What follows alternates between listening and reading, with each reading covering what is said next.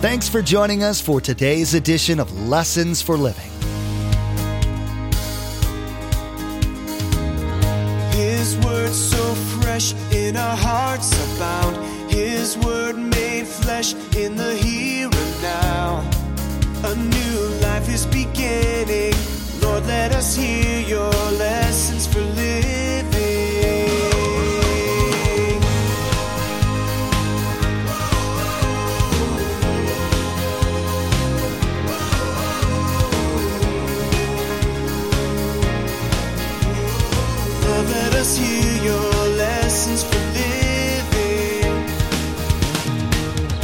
Many people kind of think that the work of the church is done just by pastors and elders and teachers. Well, that's true, but of course we couldn't do that. Can you imagine us last weekend? We had like at eight or nine, 10,000 people at our campuses. Can you imagine us doing that without volunteers?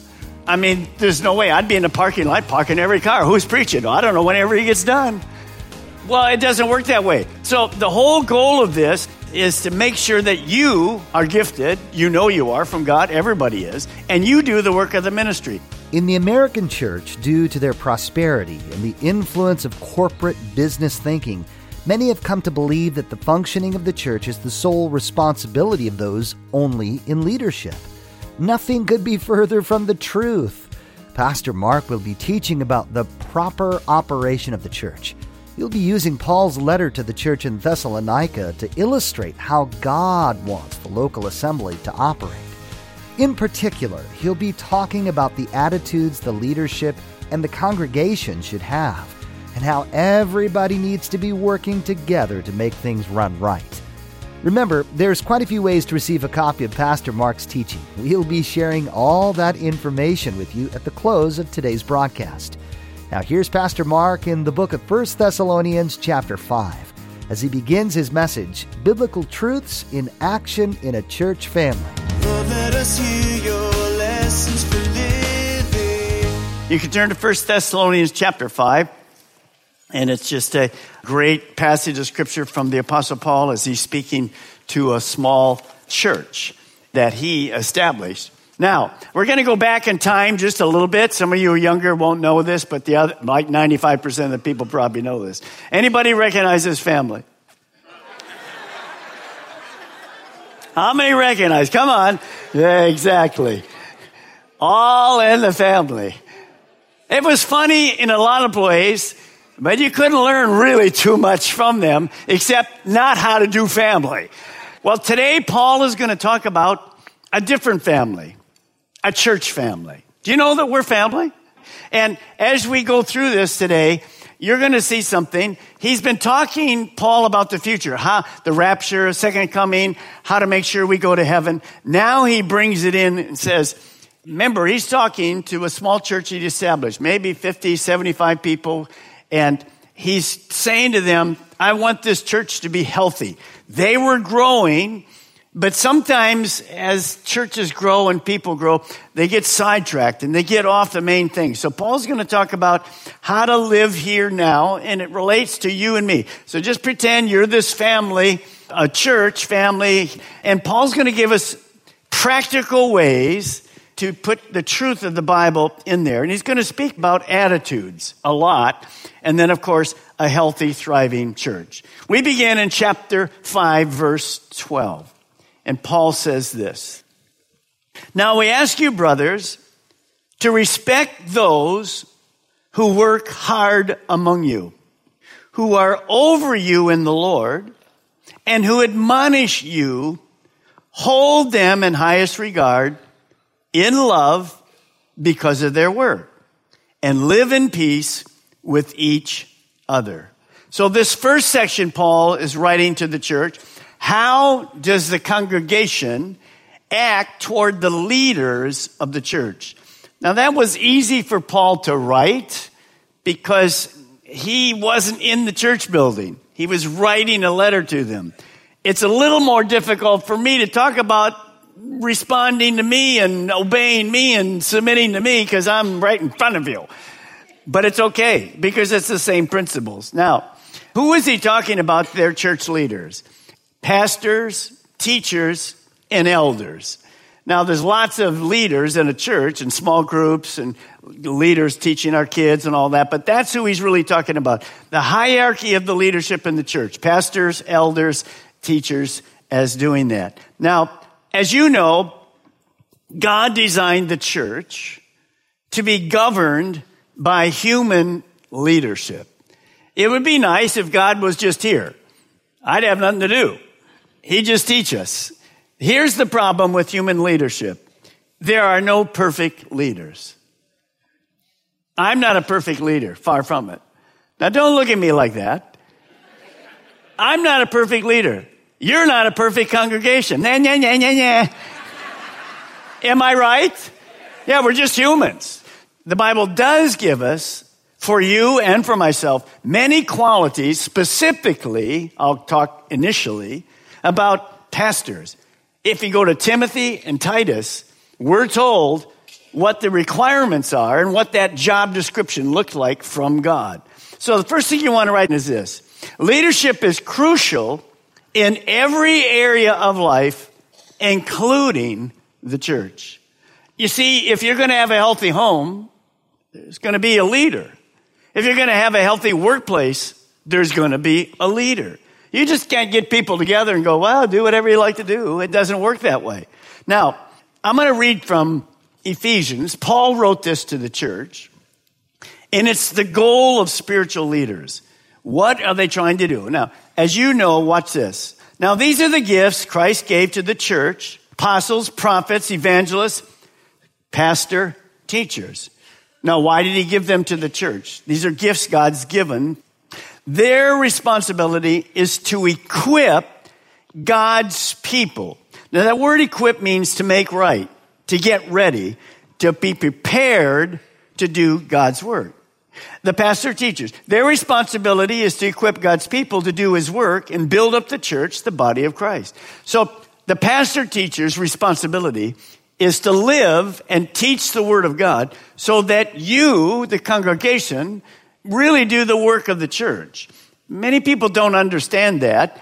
Many people kind of think that the work of the church is done just by pastors and elders and teachers. Well, that's true, but of course we couldn't do that. Can you imagine us last weekend? We had like at eight or nine, 10,000 people at our campuses. Can you imagine us doing that without volunteers? I mean, there's no way. I'd be in the parking lot parking every car. Who's preaching? I don't know whenever he gets done. Well, it doesn't work that way. So the whole goal of this is to make sure that you are gifted. You know you are from God. Everybody is. And you do the work of the ministry. And it's all about two words, unity and maturity, spiritual maturity. Look at the rest of the verse. This will continue until we all come to such unity in our faith and knowledge of God's Son that we will be mature spiritually, measuring up to the full and complete standard of Christ. Now, if we go back to our verse, here's verse 12. To respect those who work hard among you. So here's the first thing I want to tell you. The congregation, this is why it's hard for me to say, is to respect and honor their spiritual leaders. It's not just about me, it's all the pastors. You know, we have about 17 pastors that are on our staff that handle all of this. And of course, then we have elders added to that. Now, honor is due those leaders, whether it's paid staff or volunteers. Almost all of our elders, actually every one of our elders except for one, are volunteers. They just work a real job and then they come and become elders here. Now, they work hard. It's God's work. God gives them the abilities and the energy to do what they do. All of us. Now, some of you don't understand. You say, well, Pastor Mark, I'm supposed to respect those who work hard. Who is that? Can't be you. You only preach three times on a week and it's all on a weekend. The rest of the time you're playing golf or going shopping or something, whatever. Get real, would ya? Anybody want to follow the pastors for a week in their life? No, we love doing this. I just want to joke that with you. You know, how did I know that it would be a hard thing to work hard in as a pastor? Because my grandpa was a pastor. My dad was a pastor. I knew if I God ever called me to be a pastor, this is going to be a hard thing to do. But it's a blessing thing to do because if God calls you, you just love doing what he calls you to do. If he doesn't call you, don't be a pastor. Can I just say it like that? because you will never make it through. I have to have God all the time. Now, that honor is to do for us is to just respond how we work, how we do. You really don't know this, but I'm not a smart pastor, really. I'm not brilliant by any means. Do you know that usually the sermons that I teach on the weekend take me anywhere from 20 to 30 hours of study? You say, well, like, you really are slow. I am. But you know what I have to do all the time? I have to say, put my stuff aside and say, God, what do you want your people to hear? That takes me a lot of time, the application of that. So that's just one part. Of course, we do all the other, the counseling, ministering. I teach the young pastors three weeks out of the month. We have our own meeting on Wednesdays for an hour. I teach them mostly. Sometimes Pastor Day will teach others, but mostly I do that. So that's our work week. And of course, taking care of the people, ministering to them. Now, notice the next thing, verse 12. Who are over you in the Lord and because of that, they admonish you. These spiritual leaders, pastor, teacher, elders, have been given the authority from God to lead. And they cannot be dictators, but simply servant leaders.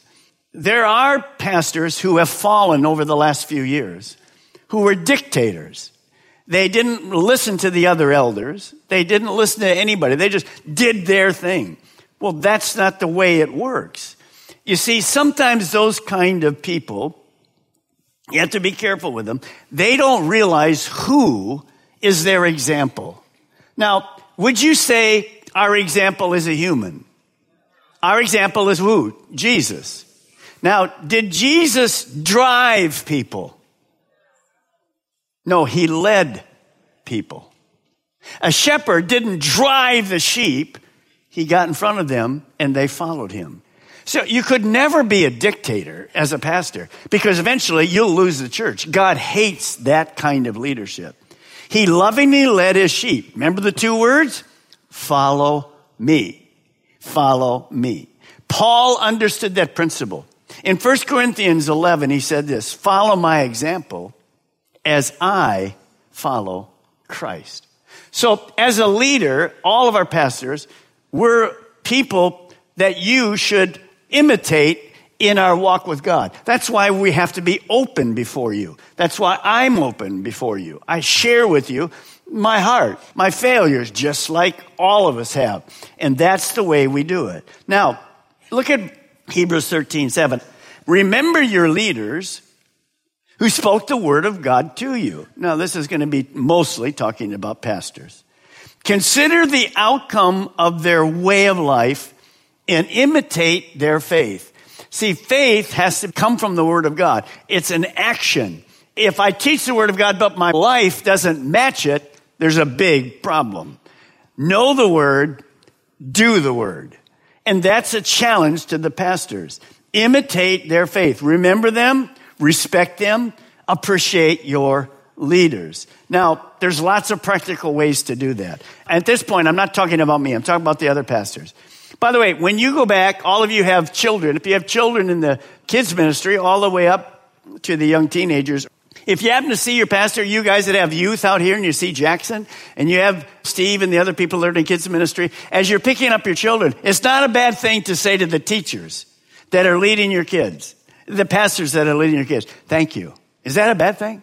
That's a great thing because they just need an encouragement once in a while. And that's exactly what it says here. Just consider their way of life, respect them, and do that. Now, there's another thing you can do. You can actually email your pastor or pastor that you like. I'm not talking about me. I'm talking about the other pastors. You don't have to say anything to me because the way you guys serve, that's all the thank you I need. Seriously. I know when I was sick, you sent me letters and prayed for me. I appreciate that. But realistically, sometimes the other pastors, if you see them, just stop them and say, good job, text them, do whatever, and make sure that they feel loved. But now here comes a verse that you won't like, but it's written by God, so you have to like it. Here we go. Obey your leaders, here's the S word, and submit to their authority. Well, why should you do that? They keep watch over you as men who must give an account. Obey them so that their work will be a joy, not a burden. Now watch this. For that would be of no advantage to you. Obey and submit. So the second thing that Paul teaches his church is this. The congregation is to obey and submit to the spiritual leaders. It's not just one person. It's, we're a team together, a leadership team, to their spiritual leaders. Now, why would that be? Why would the congregation have to submit to what the pastor says? He's not driving. The elders are not driving you. Why would you have to do that? Well, life is not a playground. It's a battlefield. Leadership in the church, you have to understand this. Leadership, pastor, teachers, elders, we deal all the time with life and death. You understand that. In a physical way. People that are sick, berries, funerals, all those kind of things. But realistically, most of our work is really death and life that's eternal. Where are people going to spend eternity? And that we take very seriously. Paul understood the great responsibility of being a godly leader, and he challenged the younger pastors and elders. Understand what you're doing. The congregation is to obey and submit to their leaders. Now, Paul planted lots of churches. And he always had younger pastors as we do. As you know, we're raising more and more younger pastors up. Our praise bands, we're getting younger people in there. There's nothing wrong with the older people. Some of us older people are still here. But we just keep doing that because why? You want the next generation to do what? Eventually take over, obviously. Now, when Paul was leaving this group of pastors and elders in Ephesus, he went with them. Look what he wrote. These are all pastors. He writes to them this. Keep watch over yourself. In other words, Pay attention. You're a role model. You better be doing what God called you to do. Then he says this, and all the flock, which is the congregation, of which the Holy Spirit has made you overseers. You see, God planted you in this church. If you call this your church, He knew who the leaders were going to be. And so we are to make sure we watch over ourselves and all the flock which the Holy Spirit has made us. Now, here we are. Be shepherds of the church of God. This is not my church. This is not your church. This is God's church. Be shepherds of the church of God, which he bought with his own blood. So Paul writes this, but when you watch that, what is he saying? He's saying to these leaders, look, you are here. You are responsible, pastor leaders, to the people under your care. You have to declare the whole truth in a loving way to protect people from Satan's desire to kill, steal, and destroy. On Judgment Day, every pastor, every spiritual elder will have to give an account of their ministry, their methods, their character, their attitudes, and their integrity. Now that's hard because we're not perfect. He's not going to expect us to be perfect. But see, I'm going to have to stand before God how I dealt with you. Did I do it in a loving way? Did I do it with the correct attitude? Is my character close to growing to be more and more like godly? Do I have an attitude? Do, do I want to beat you, drive you, or do I lovingly want to serve you? I'm going to have to stand before God. Now, that's something that I always knew because I was born, like I told you, in a house with a grandfather and a dad that was a pastor. You're going to have to stand for your own direction, but you have a less issue. Why? Because I have thousands of people that I'm responsible for. Under God, that is a challenge to all of us. Warren Wiersbe says this one day, every pastor will have a given account of his ministry to the Lord God. And he wants to be able to do it with joy. A disobedient Christian will find on that day that the results of their disobedience are unprofitable, not for the pastor, but for themselves. You see, I have to try to challenge you, and I'll do that. Paul's doing it. I'm just reading what Paul's doing. I have to challenge you to keep growing, to keep maturing, to keep in unity. I can't make you do that. I could try to drive you to make you to do that. Of course not. I could say to you, do this. No, I have to challenge you to do it, and then you have to do it because you have your own will. So if a person doesn't respect the pastor if he's teaching the word and challenging you, say, I'm not interested at all, then who's the one that's really going to suffer?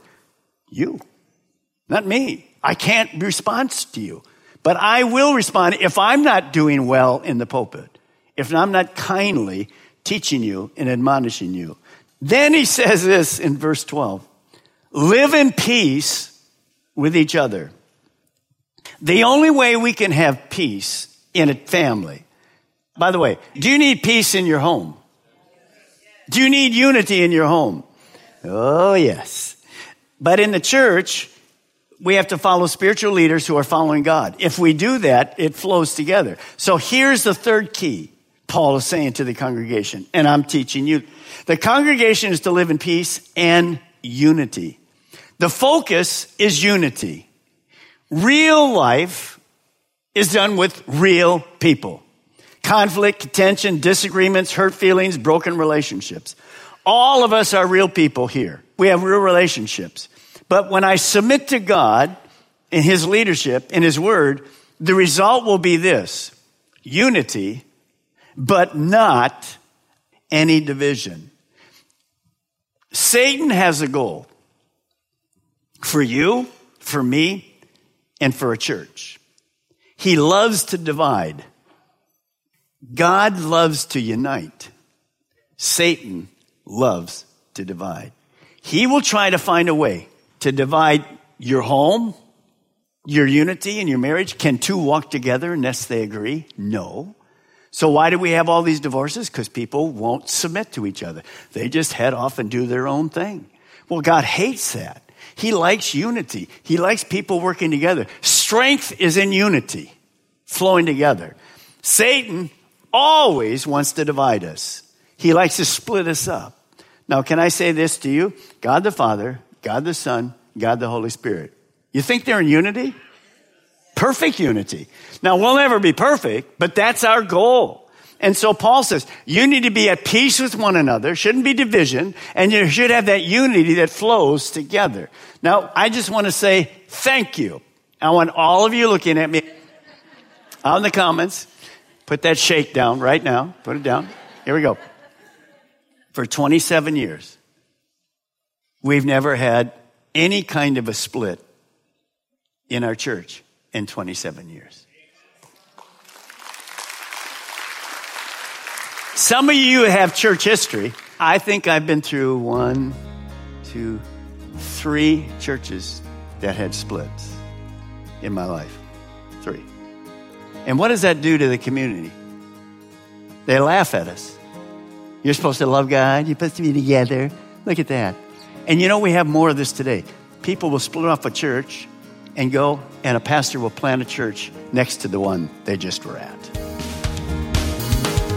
In today's teaching, Pastor Mark taught about the importance of leadership in all areas of life, and that God is the one who created leadership, not men.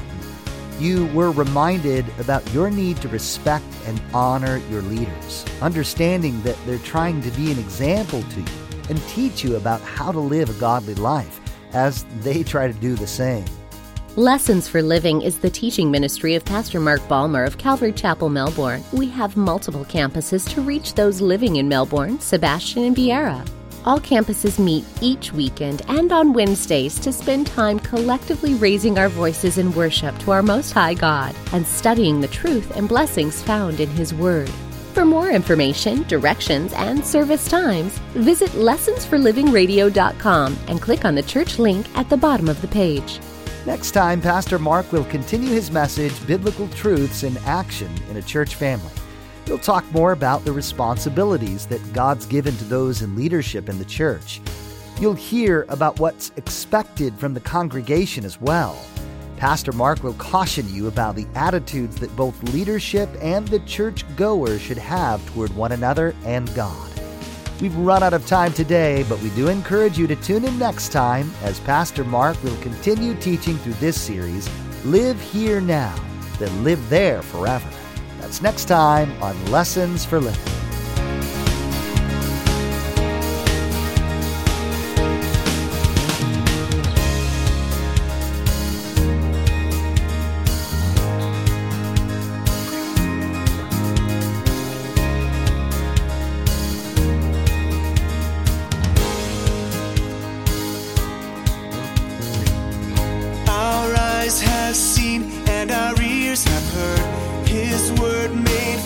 In a hurting